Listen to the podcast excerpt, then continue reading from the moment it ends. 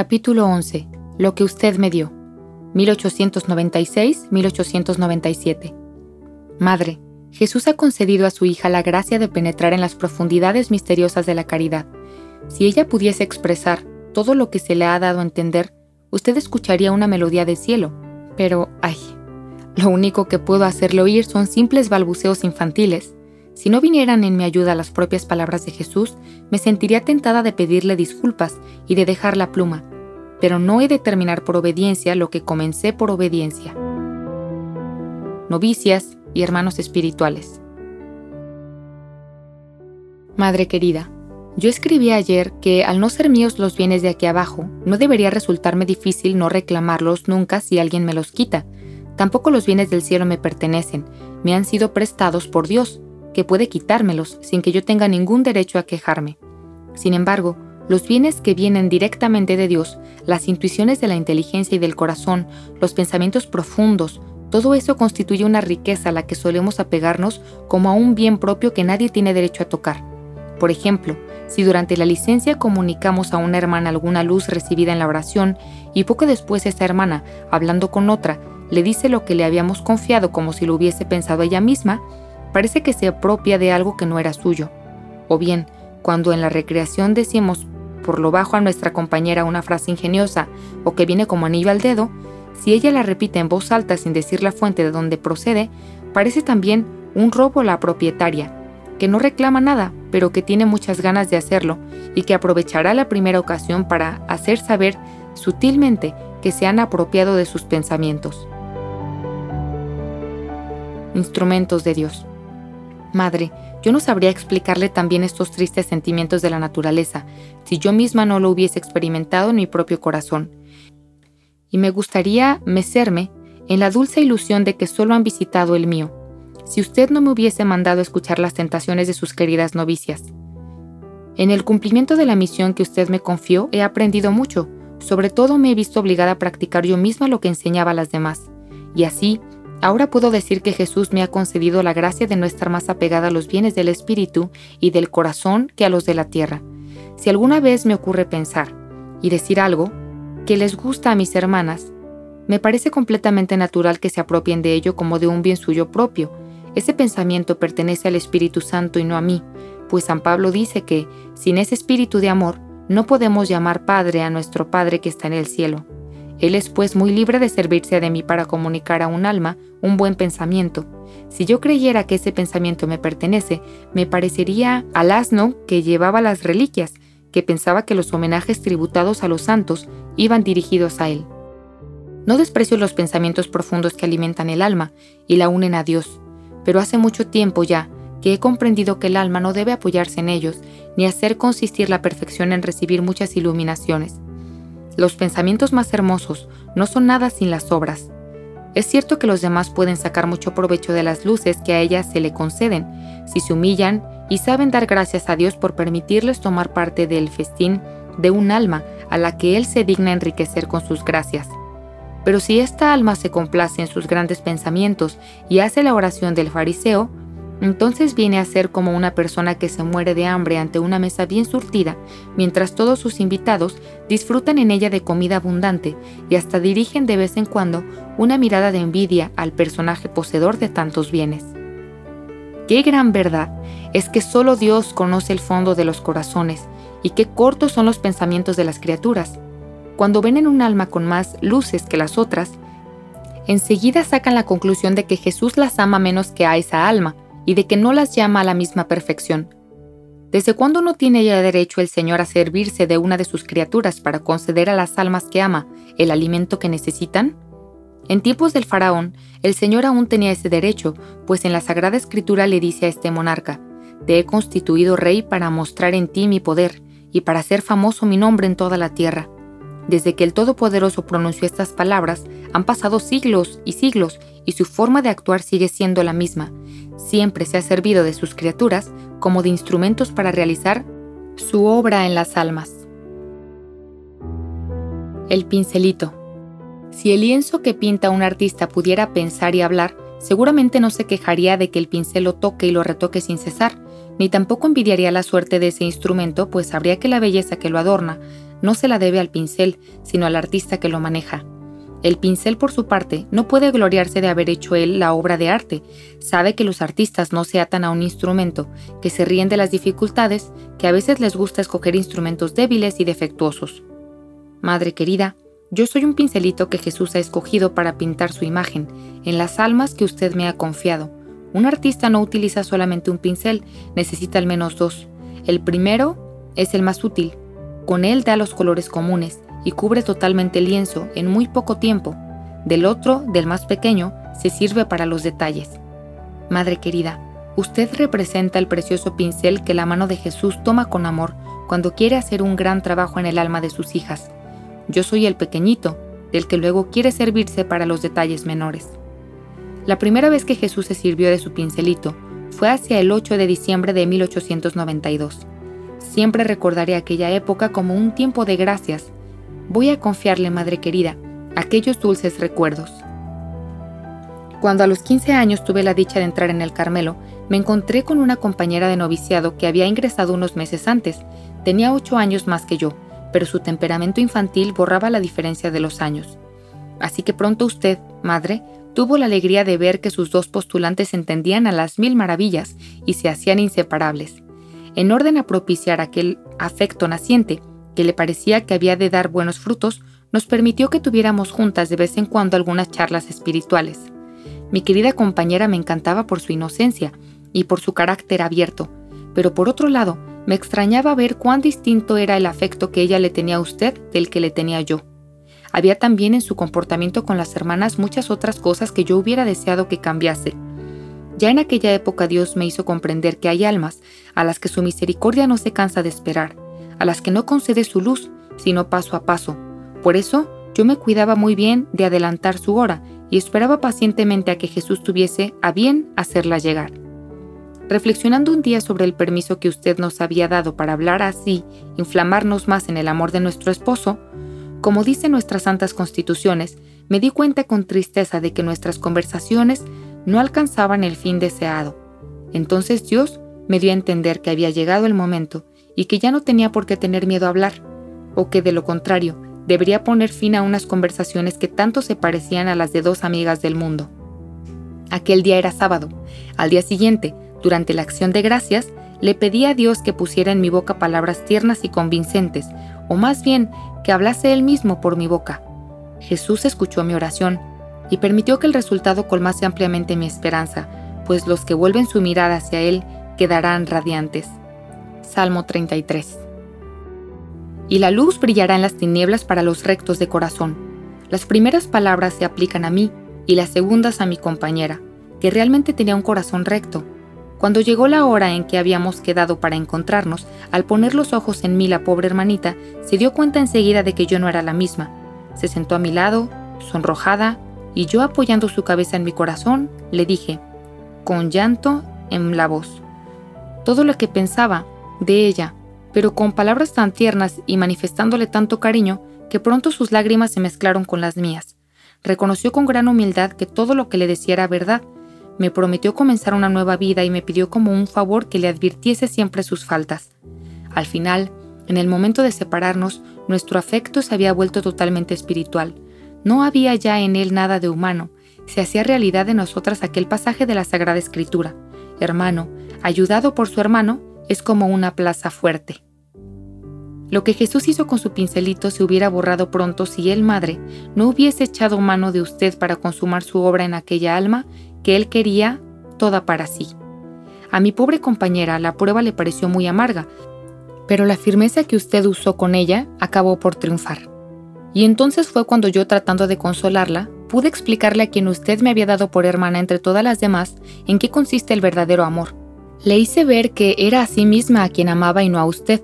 Le conté cómo la amaba a usted yo y los sacrificios que me había visto obligada a hacer en los comienzos de mi vida religiosa para no encariñarme con usted de manera puramente material, como el perro se encariña con su dueño. El amor se alimenta de sacrificios y de cuantas más satisfacciones naturales se priva el alma. Más fuerte y desinteresado se hace su cariño. Recuerdo que siendo postulante me venían a veces tan fuertes tentaciones de entrar en su celda por mi satisfacción personal, por encontrar algunas gotas de alegría, que me veía obligada a pasar a toda prisa por delante de la procura y a agarrarme fuertemente al pasamanos de la escalera. Me venían a la cabeza un montón de permisos que pedir, en una palabra, encontraba mil razones para dar gusto a mi naturaleza. Poder de la oración y el sacrificio. Cuánto me alegro ahora de todas las renuncias que me impuse desde el comienzo de mi vida religiosa. Ahora gozo ya del premio prometido a los que luchan valientemente. Siento que ya no necesito negarme todos los consuelos del corazón, pues mi alma está afianzada en el único a quien quería amar. Veo feliz que, amándolo a él, el corazón se ensancha y que puede dar un cariño incomparablemente mayor a los que ama que si se encerrase en un amor egoísta e infructuoso. Madre querida, le he recordado el primer trabajo que usted y Jesús quisieron llevar a cabo sirviéndose de mí. No era más que el preludio de los que iban a serme confiados. Cuando me fue dado penetrar en el santuario de las almas, vi enseguida que la tarea era superior a mis fuerzas. Entonces me eché en los brazos de Dios como un niñito, y escondiendo mi rostro entre sus cabellos, le dije, Señor, yo soy demasiado pequeña para dar de comer a tus hijas. Si tú quieres darle a cada una por medio de mí lo que necesita, llena tú mi mano y entonces sin separarme de tus brazos y sin volver siquiera la cabeza, yo entregaré tus tesoros al alma que venga a pedirme su alimento. Si lo encuentra de su gusto, sabré que no me lo debe a mí, sino a ti. Si por el contrario se queja y encuentra amargo lo que le ofrezco, no perderé la paz. Intentaré convencerla de que ese alimento viene de ti y me guardaré muy bien de buscarle otro. Madre, desde que comprendí que no podía hacer nada por mí misma, la tarea que usted me encomendó dejó de parecerme difícil. Vi que la única cosa necesaria era unirme cada día más a Jesús y que todo lo demás se me daría por añadidura. Y mi esperanza nunca ha sido defraudada. Dios ha tenido a bien llenar mi manita cuantas veces ha sido necesario para que yo pudiese alimentar el alma de mis hermanas. Le confieso, Madre querida, que si me hubiese apoyado lo más mínimo en mis propias fuerzas, pronto le hubiera entregado las armas. De lejos, parece de color de rosa eso de hacer bien a las almas, hacerlas amar más a Dios, en una palabra, modelarlas según los propios puntos de vista y los criterios personales.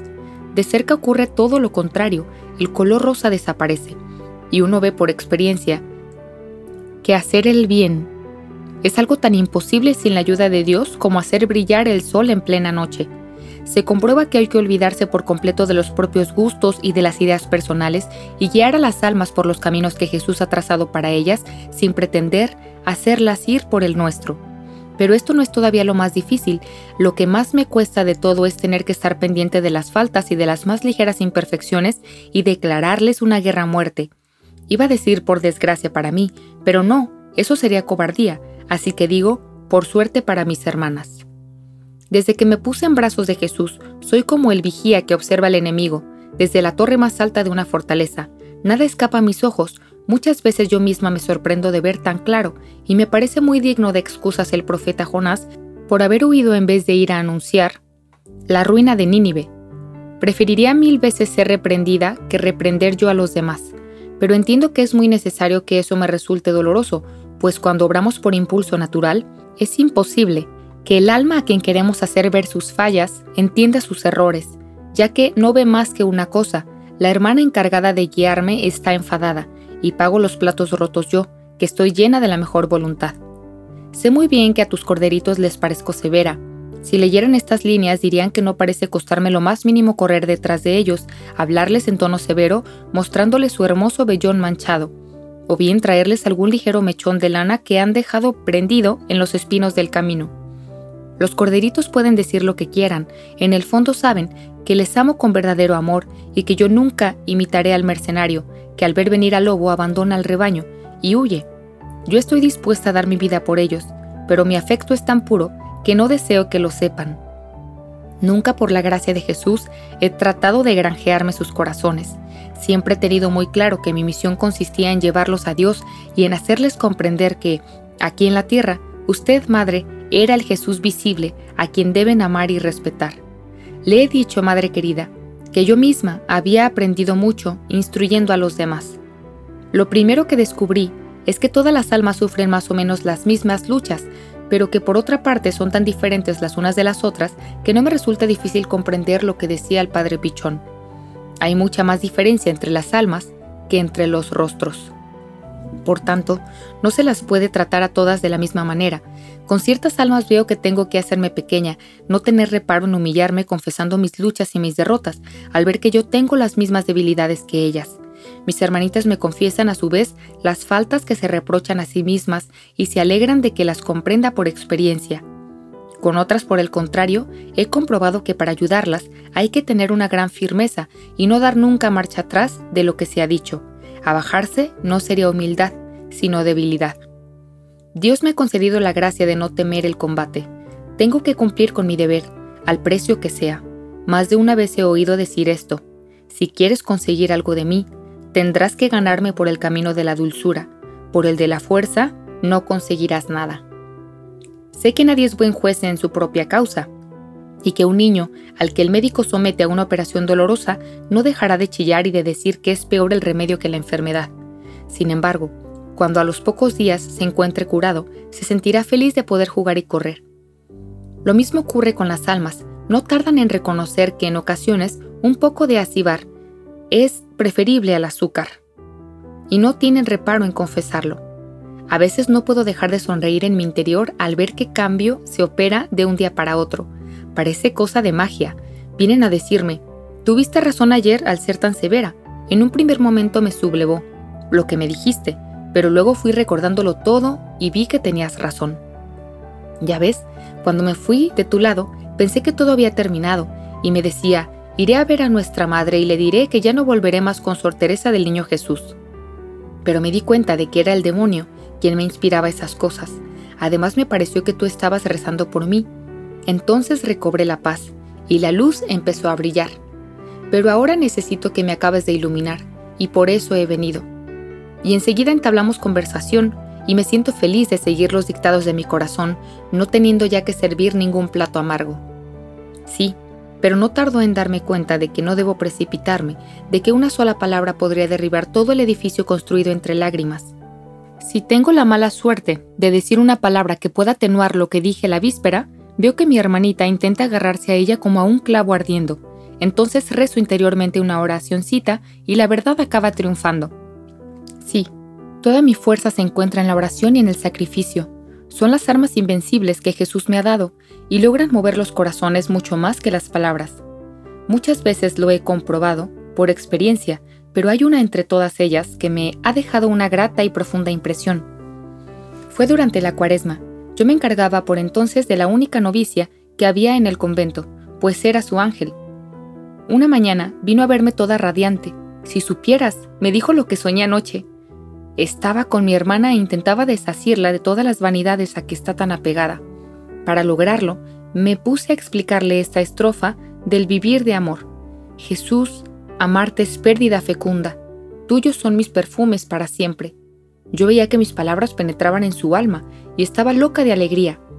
Esta mañana al despertarme, pensé que quizás Dios quería que le ofreciera esta alma, y si le escribiera después de la cuaresma contándole mi sueño y diciéndole que Jesús la quiere toda para sí, yo sin pensarlo demasiado, le dije que podía muy bien intentarlo, pero que antes tenía que pedir permiso a nuestra madre, como la cuaresma estaba todavía lejos de tocar a su fin, usted, madre querida, se quedó muy sorprendida de semejante petición, que le parecía demasiado prematura, y ciertamente inspirada por Dios, le contestó que las carmelitas no tienen que salvar las almas con cartas, sino con la oración. Al conocer su decisión bien seguida que era la de Jesús, y le dije a Sor María de la Trinidad, pongamos manos a la obra, recemos mucho, qué alegría si al final de la cuaresma hubiésemos sido escuchadas y oh misericordia infinita del Señor, que se digna escuchar la oración de sus hijos. Al final de la cuaresma, una nueva alma se consagraba a Jesús. Fue un verdadero milagro de la gracia, un milagro alcanzado por el fervor de una humilde novicia. Qué grande es, pues, el poder de la oración. Se diría que es como una reina que en todo momento tiene acceso libre al rey y que puede alcanzar todo lo que pide. Para ser escuchadas, no hace falta leer en un libro una hermosa fórmula compuesta para esa ocasión, si fuese así, qué digna de lástima sería yo, fuera del oficio divino, qué tan indigna soy de recitar. No me siento con fuerzas para sujetarme a buscar en los libros hermosas oraciones. Me produce dolor de cabeza. Hay tantas y cada cual más hermosa. No podría rezarlas todas, y al no saber cuál escoger, hago como los niños que no saben leer. Le digo a Dios simplemente lo que quiero decirle, sin componer frases hermosas, y Él siempre me entiende. Para mí la oración es un impulso del corazón, una simple mirada lanzada hacia el cielo, un grito de gratitud y de amor, tanto en medio del sufrimiento como en medio de la alegría. En una palabra, es algo grande, algo sobrenatural que me dilata el alma y me une a Jesús. No quisiera, sin embargo, Madre querida, que pensara que rezo sin devoción, las oraciones comunitarias en el coro o en las ermitas. Al contrario, soy muy amiga de las oraciones comunitarias, pues Jesús nos prometió estar en medio de los que se reúnen en su nombre. Siento entonces que el fervor de mis hermanas suple al mío. Pero rezar yo sola el rosario, me da vergüenza decirlo, me cuesta más que ponerme un instrumento de penitencia. Sé que lo rezo tan mal por más que me esfuerzo por meditar los misterios del rosario, no consigo fijar la atención. Durante mucho tiempo viví desconsolada por esa falta de atención, que me extrañaba, pues amo tanto a la Santísima Virgen que debería resultarme fácil rezar en su honor unas oraciones que tanto le agradan. Ahora me entristezco ya menos, pues pienso que como la Reina de los cielos es mi madre, ve mi buena voluntad y se conforma con ella. A veces cuando mi espíritu está tan seco que me es imposible sacar un solo pensamiento para unirme a Dios, rezo muy despacio un Padre Nuestro y luego la salutación angélica. Entonces esas oraciones me encantan y alimentan mi alma mucho más que si las rezase precipitadamente un centenar de veces. La Santísima Virgen me demuestra que no está disgustada conmigo, nunca deja de protegerme en cuanto la invoco. Si me sobreviene una inquietud o me encuentro en un aprieto, me vuelvo rápidamente hacia ella y siempre se hace cargo de mis intereses como la más tierna de las madres. ¿Cuántas veces hablando a las novicias me ha ocurrido invocarla y sentir los beneficios de su protección maternal? Con frecuencia me dicen las novicias, tú tienes respuesta para todo. Creía que esta vez iba a ponerte en un apuro. ¿De dónde sacas lo que nos dices? Hay incluso algunas tan cándidas que creen que leo en sus almas porque me ha sucedido anticiparme a decirles lo que pensaban. Una noche una de mis compañeras había decidido ocultarme una pena que la hacía sufrir mucho, la encuentro por la mañana, me habla con cara sonriente y yo sin contestar a lo que me decía le digo muy segura, tú tienes una pena. Creo que si hubiese hecho caer la luna a sus pies, no me habría mirado con mayor asombro. Su estupor era tan grande que se me contagió también a mí. Por un instante se apoderó de mí una especie de pavor sobrenatural. Estaba segura de no poseer el don de leer en las almas, y por eso me sorprendía más haber dado tan en el clavo. Sentí que Dios estaba allí muy cerca y que sin darme cuenta había dicho como un niño palabras que no provenían de mí, sino de Él. Madre querida, usted sabe muy bien que a las novicias todo les está permitido. Tienen que poder decir lo que piensan en total libertad, lo bueno y lo malo. Conmigo esto les resulta más fácil, pues a mí no me deben el respeto que se tiene a una maestra de novicias. No puedo decir que Jesús me lleve externamente por el camino de las humillaciones, se conforma con humillarme en lo hondo de mi alma. A los ojos de las criaturas todo me sale bien, sigo el camino de los honores en cuanto es posible en la vida religiosa. Comprendo que si tengo que marchar por este camino, que parece tan peligroso, no es por mí, sino por las demás. En efecto, si pasase por ser una religiosa llena de defectos, inepta, poco inteligente y alocada, usted, madre, no podría dejarse ayudar por mí. Por eso Dios, ha echado un velo sobre todos mis defectos exteriores e interiores. A veces ese velo me vale algunos cumplidos por parte de las novicias. Yo sé que no me los hacen por adularme, sino que son una expresión de sus sentimientos inocentes.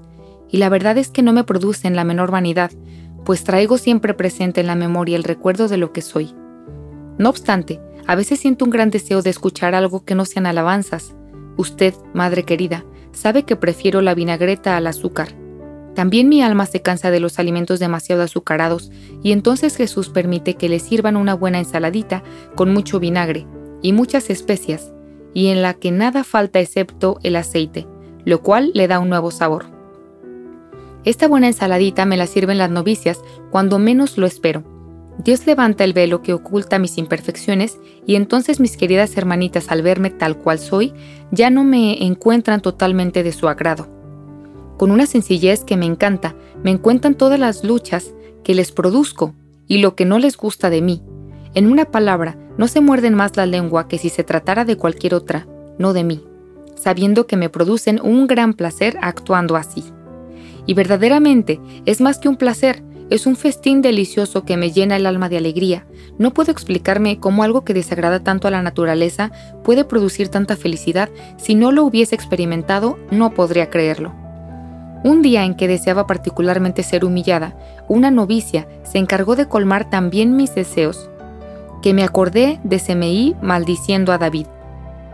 Y pensé, sí, es el Señor quien le ordena decirme todo eso, y mi alma saboreaba con verdadero deleite la amarga comida que le servían en tanta abundancia. Así es como Dios cuida de mí. No siempre puede darme el pan reconfortante de la humillación exterior, pero de vez en cuando me permite alimentarme de las migajas que caen de la mesa de los hijos. Qué grande es su misericordia. Solo podré cantarla en el cielo. Madre querida, ya que trato de empezar a cantar con usted aquí en la tierra esa misericordia infinita, debo contarle otra gran ganancia que saqué de la misión que usted me confió. Antes, cuando una hermana hacía algo que no me gustaba y que me parecía contrario a la ley, pensaba, qué tranquila me quedaría si pudiese decirle lo que pienso, hacerle ver que está actuando mal. Desde que vengo ejercitando un poco ese oficio, le aseguro, madre, que he cambiado por completo de parecer. Cuando me acontece ver que una hermana hace algo que me parece imperfecto, lanzo un suspiro de alivio y me digo a mí misma, qué suerte, no es una novicia, no estoy obligada a reprenderla. Y luego trato enseguida de disculpar a la hermana y de atribuirle unas buenas intenciones que seguramente tiene. Madre querida, desde que estoy enferma, los cuidados que usted me prodiga me han enseñado también mucho sobre la caridad. Ningún remedio le parece demasiado caro, y si no da resultado, prueba con otros sin cansarse. Cuando yo iba todavía a la recreación, cómo se preocupaba porque estuviera en un buen lugar, al abrigo de las corrientes de aire. En una palabra, si quisiera contarlo todo, no acabaría nunca. Pensando en todo esto, me dije a mí misma que yo debía ser tan compasiva con las enfermedades espirituales de mis hermanas como usted, madre querida, lo es cuidándome con tanto amor. He observado, y es muy natural, que las hermanas más santas son también las más queridas. Se busca su conversación, se les hacen favores sin que se los pidan. En una palabra, estas almas tan capaces de soportar faltas de consideración o de delicadeza se ven rodeadas del afecto de todas. A ellas puede aplicarse esta frase de nuestro Padre San Juan de la Cruz. Cuando con propio amor no lo quise, me todo sin ir tras ello.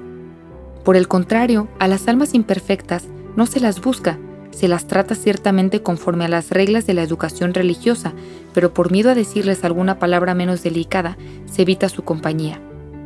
Al decir almas imperfectas, no me refiero solamente a las imperfecciones espirituales, pues ni las más santas serán perfectas hasta que lleguen al cielo. Quiero decir faltas de discreción, de educación, la susceptibilidad de ciertos caracteres, cosas todas que no hacen la vida muy agradable. Sé muy bien que estas enfermedades morales son crónicas y que no hay esperanza de curación, pero sé también que mi madre no dejaría de cuidarme y de tratar de aliviarme, aunque siguiera enferma toda la vida. Y esta es la conclusión que yo saco. En la recreación y en la licencia debo buscar la compañía de las hermanas que peor me caen y desempeñar con esas almas heridas el oficio de buen samaritano. Una palabra, una sonrisa amable bastan muchas veces para alegrar un alma triste pero no quiero en modo alguno practicar la caridad con este fin, pues sé muy bien que pronto cedería al desaliento. Una palabra dicha con la mejor intención puede ser interpretada completamente al revés. Por eso, para no perder el tiempo, quiero ser amable con todas y especialmente con las hermanas menos amables, por agradar a Jesús, y seguir el consejo que él da en el Evangelio poco más o menos en estos términos. Cuando des un banquete no invites a tus parientes ni a tus amigos, porque corresponderán invitándote y así quedarás pagado. Invita a pobres, cojos, paralíticos. Dichoso tú, porque no pueden pagarte. Tu Padre que ve en lo escondido, Él te lo pagará. ¿Y qué banquete puede ofrecer una carmelita a sus hermanas sino un banquete espiritual compuesto de caridad atenta y gozosa? Yo no conozco ningún otro, y quiero imitar a San Pablo, que se alegraba con los que estaban alegres. Es cierto que también lloraba con los tristes, y que las lágrimas han de aparecer también algunas veces en el banquete que yo quiero servir, pero siempre intentaré que al final esas lágrimas se conviertan en alegría, pues el Señor ama a los que dan con alegría. Sor San Pedro. Recuerdo un acto de caridad que el Señor me inspiró a hacer siendo todavía novicia. No fue nada importante, pero nuestro Padre, que ve en lo escondido y que mira más a la intención que a la importancia de la obra, ya me lo ha pagado sin esperar a la otra vida. Era en la época en que Sor San Pedro iba todavía al coro y al refectorio. En la oración de la tarde se ponía delante de mí, Diez minutos antes de las seis, una hermana tenía que encargarse de llevarla al refectorio, pues las enfermeras tenían en aquel entonces demasiadas enfermas para venir a buscarla a ella. Me costaba mucho ofrecerme para prestar ese pequeño servicio, pues sabía que no era fácil contentar a la pobre Sor San Pedro, que sufría tanto que no le gustaba andar cambiando de conductora. Sin embargo, no quería perder una ocasión tan hermosa de practicar la caridad, recordando que Jesús había dicho, lo que hagáis al más pequeño de los míos, a mí me lo hacéis. Me ofrecí pues con mucha humildad a conducirla, y no me costó poco trabajo conseguir que aceptara mis servicios. Al fin, puse manos a la obra, y fue tanta mi buena voluntad que el éxito fue completo. Todas las tardes, cuando veía que Sor San Pedro comenzaba a agitar su reloj de arena, sabía que eso quería decir vamos. Es increíble lo que me costaba hacer aquel esfuerzo, sobre todo al principio. Sin embargo, Acudía inmediatamente y a continuación comenzaba toda una ceremonia. Había que mover y llevar la banqueta de una determinada manera, y sobre todo no ir deprisa. Luego venía el paseo. Había que ir detrás de la pobre enferma sosteniéndola por la cintura. Yo lo hacía con toda la suavidad posible, pero si por desgracia ella daba un paso en falso, ya le parecía que la sostenía mal y que se iba a caer. Dios mío, vas demasiado deprisa. Voy a romperme la crisma. Si trataba de ir más despacio, pero sígueme, no siento tu mano. Me has soltado, me voy a caer. Ya decía yo que tú eras demasiado joven para acompañarme. Por fin, llegábamos sin contratiempos al refectorio. Allí surgían nuevas dificultades. Había que sentar a Sor San Pedro y actuar hábilmente para no lastimarla.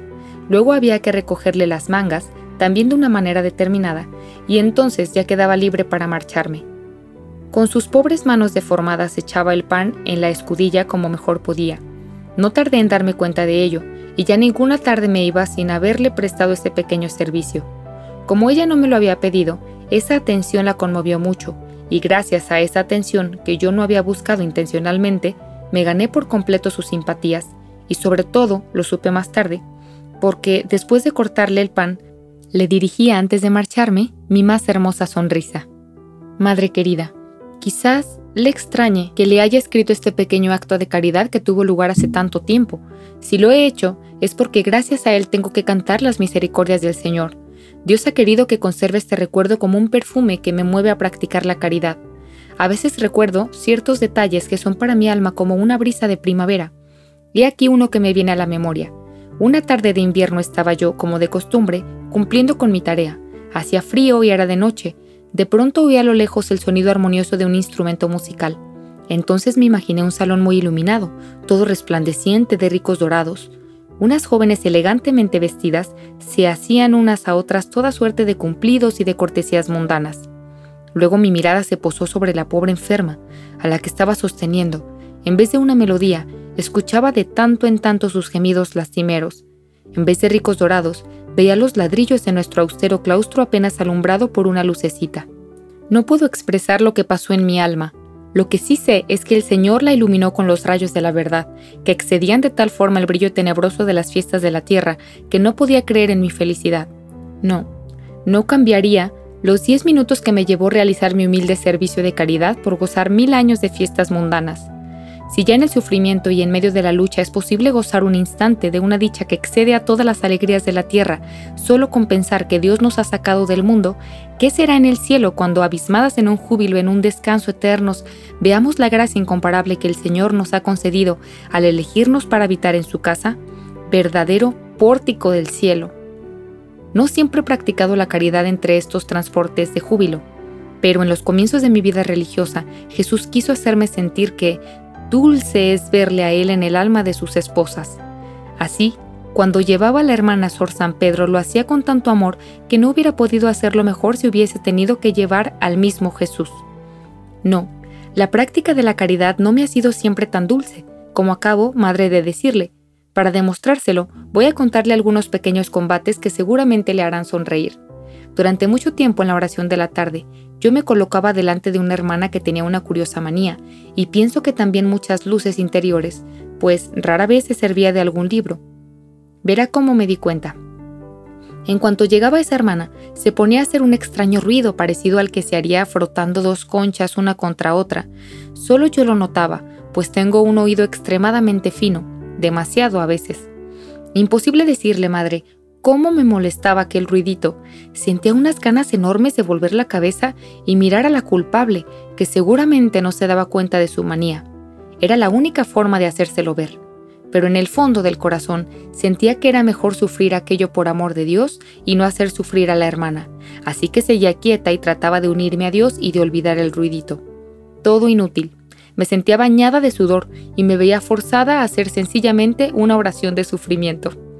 Pero a la vez que sufría, buscaba la manera de hacerlo sin irritarme, sino con alegría y paz, al menos allá en lo íntimo del alma. Trataba de amar aquel ruidito tan desagradable, en vez de procurar no oírlo, lo cual era imposible. Centraba toda mi atención en escucharlo bien, como si se tratara de un concierto maravilloso, y pasaba toda la oración, que no era precisamente de quietud, ofreciendo aquel concierto a Jesús. En otra ocasión, en la lavandería, tenía enfrente de mí a una hermana, que cada vez que golpeaba los pañuelos en la tabla de lavar me salpicaba la cara de agua sucia. Mi primer impulso fue echarme hacia atrás y secarme la cara, con el fin de hacer ver a la hermana que me estaba asperjando, que me haría un gran favor si ponía más cuidado. Pero enseguida pensé que sería bien tonta si rechazaba unos tesoros que me ofrecían con tanta generosidad y me guardé bien de manifestar mi lucha interior. Me esforcé todo lo que pude por desear recibir mucha agua sucia, de manera que acabé por sacarle verdadero gusto a aquel nuevo tipo de aspersión e hice el propósito de volver otra vez a aquel venturoso sitio en el que tantos tesoros se recibían. Madre querida, ya ve que yo soy un alma muy pequeña, que no puede ofrecer a Dios más que cosas muy pequeñas. Con todo, muchas veces me ocurre que dejo escapar algunos de esos pequeños sacrificios que dan al alma tanta paz.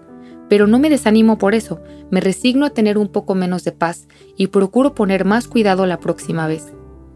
El Señor es tan bueno conmigo que no puedo tenerle miedo, siempre me ha dado lo que deseaba, o mejor dicho, me ha hecho desear lo que quería darme. Así, poco tiempo antes de que comenzase mi prueba contra la fe, yo pensaba en mi interior. Realmente no tengo grandes pruebas exteriores, y para tenerlas interiores, Dios tendría que cambiar mi camino. No creo que lo haga. De todas formas, no puedo vivir siempre así en el sosiego.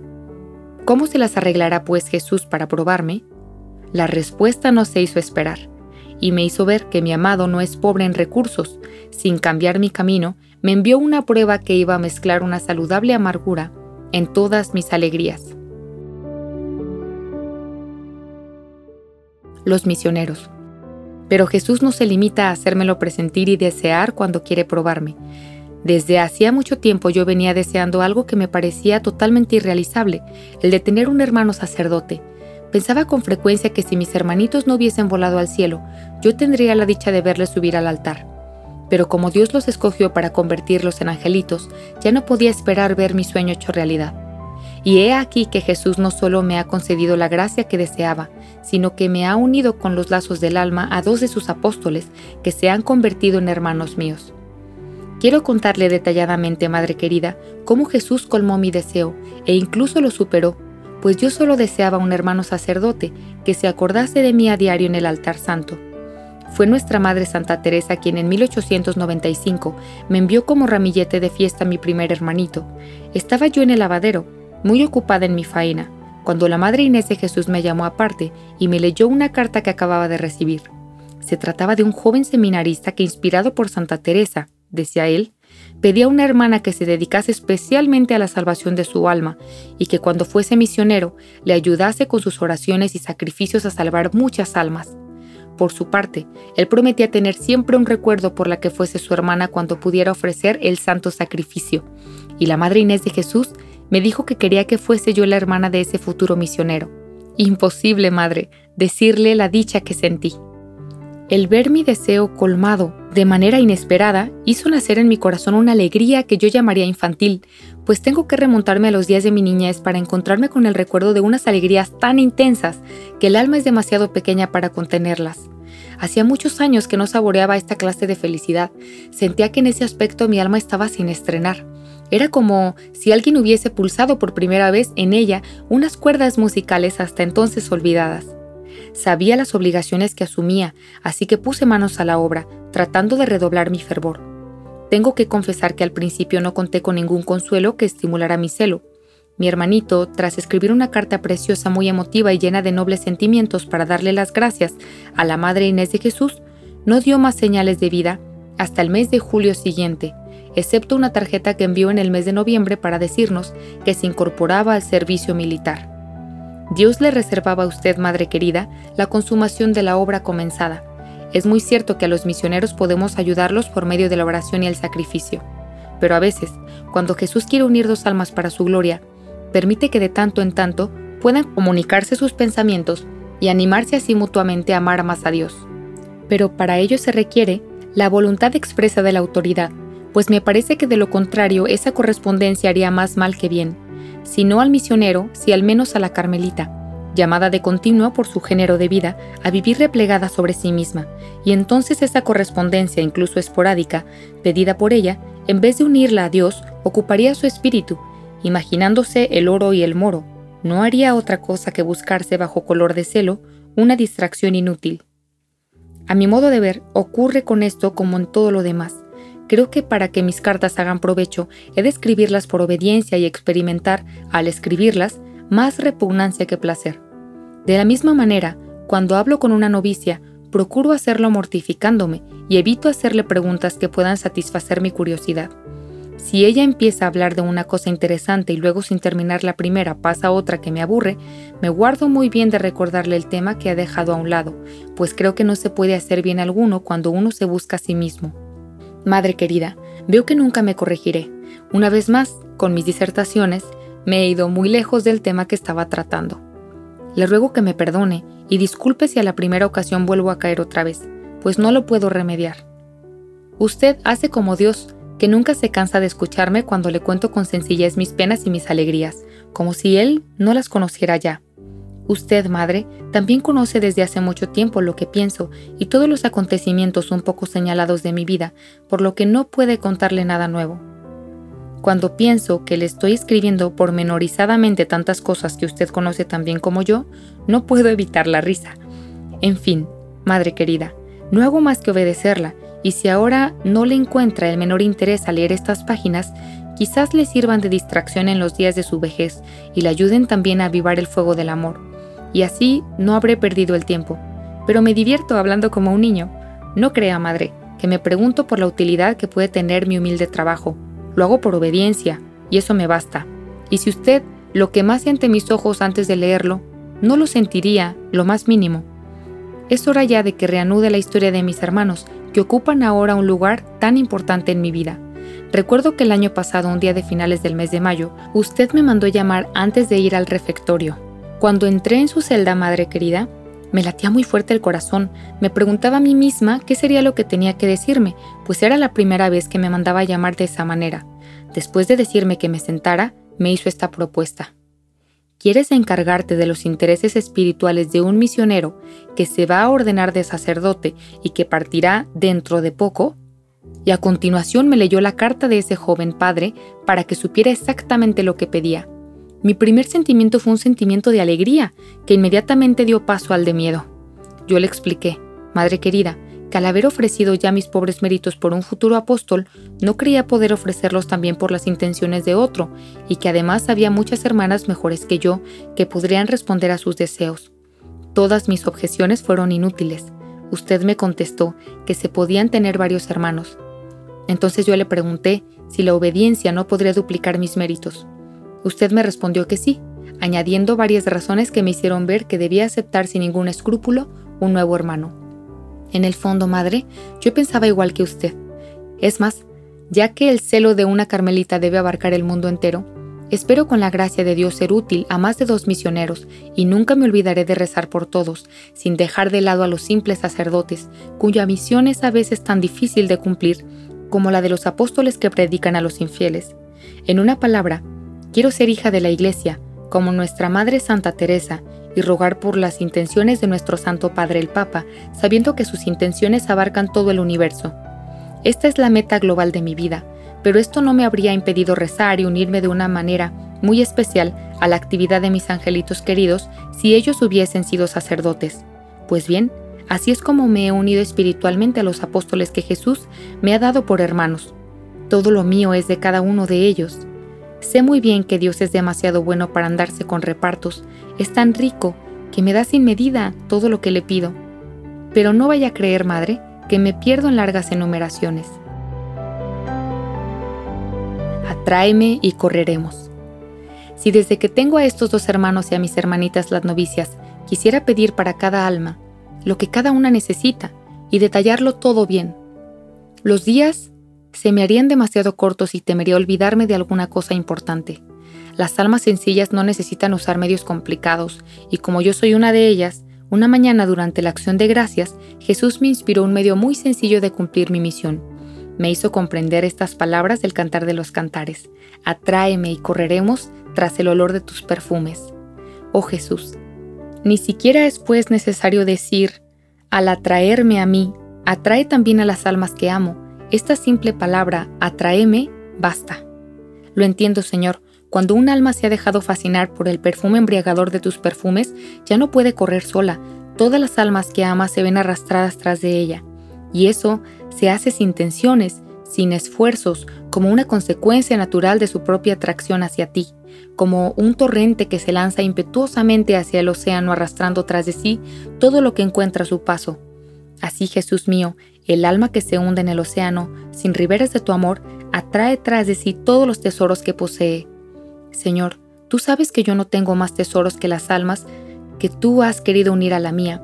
Estos tesoros tú me los has confiado, por eso me atrevo a hacer las mías las palabras que tú dirigiste al Padre Celestial la última noche que te vio, peregrino y mortal, en nuestra tierra.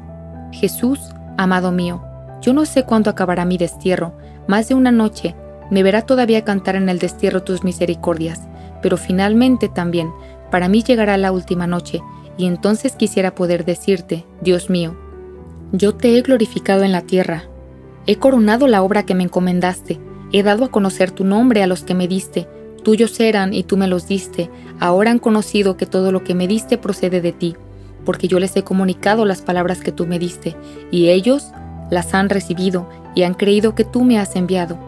Te ruego por estos que tú me diste y que son tuyos. Yo no voy a estar ya en el mundo, pero ellos están en el mundo, mientras yo voy a ti. Padre Santo, guárdalos en tu nombre, a los que me has dado. Ahora voy a ti, y digo esto mientras estoy en el mundo para que ellos puedan participar plenamente de mi alegría. No te ruego que los saques del mundo, sino que los preserves del mal.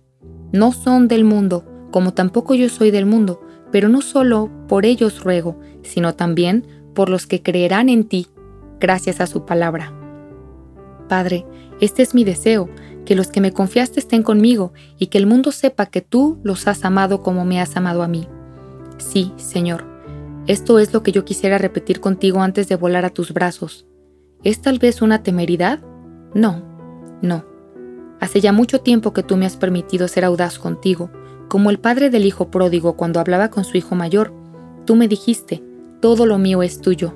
Por tanto, tus palabras son mías, y yo puedo servirme de ellas para traer sobre las almas que están unidas a mí las gracias del Padre Celestial. Pero Señor, cuando digo que deseo que los que tú me diste estén también donde yo esté, no pretendo que ellos no puedan llegar a una gloria mucho más alta de la que quieras darme a mí. Quiero simplemente pedir que un día nos veamos todos reunidos en tu hermoso cielo Tú sabes, Dios mío, que yo nunca he deseado otra cosa que amarte, no ambiciono otra gloria. Tu amor me ha acompañado desde la infancia, ha ido creciendo conmigo y ahora es un abismo cuyas profundidades no puedo sondear. El amor llama al amor. Por eso, Jesús mío, mi amor se lanza hacia ti y quisiera colmar el abismo que lo atrae. Pero ay, no es ni siquiera una gota de rocío perdida en el océano. Para amarme como tú me amas, Necesito pedirte prestado tu propio amor, solo entonces encontraré reposo. Jesús mío, tal vez sea una ilusión, pero creo que no podrás colmar a un alma de más amor del que has colmado la mía. Por eso me atrevo a pedirte que ames a los que me has dado como me has amado a mí. Si un día en el cielo descubro que las amas más que a mí, me alegraré, pues desde ahora mismo reconozco que esas almas merecen mucho más amor que la mía. Pero aquí abajo no puedo concebir una mayor inmensidad de amor del que te has dignado prodigarme a mí gratuitamente y sin mérito alguno de mi parte. Madre querida, vuelvo a estar con usted. Estoy asombrada de lo que acabo de escribir, pues no tenía intención de hacerlo. Ya que está escrito, habrá que dejarlo. Pero antes de volver a la historia de mis hermanos, quiero decirle, Madre, que las primeras palabras que he tomado del Evangelio, yo les he comunicado las palabras que tú me diste, etc., no se las aplico a ellos sino a mis hermanitas, pues no me creo capaz de enseñar nada a un misionero. Gracias a Dios todavía no soy tan orgullosa como para eso. Ni hubiera sido tampoco capaz de dar algún consejo a mis hermanas si usted, madre, que representa a Dios, no me hubiese confiado esta misión.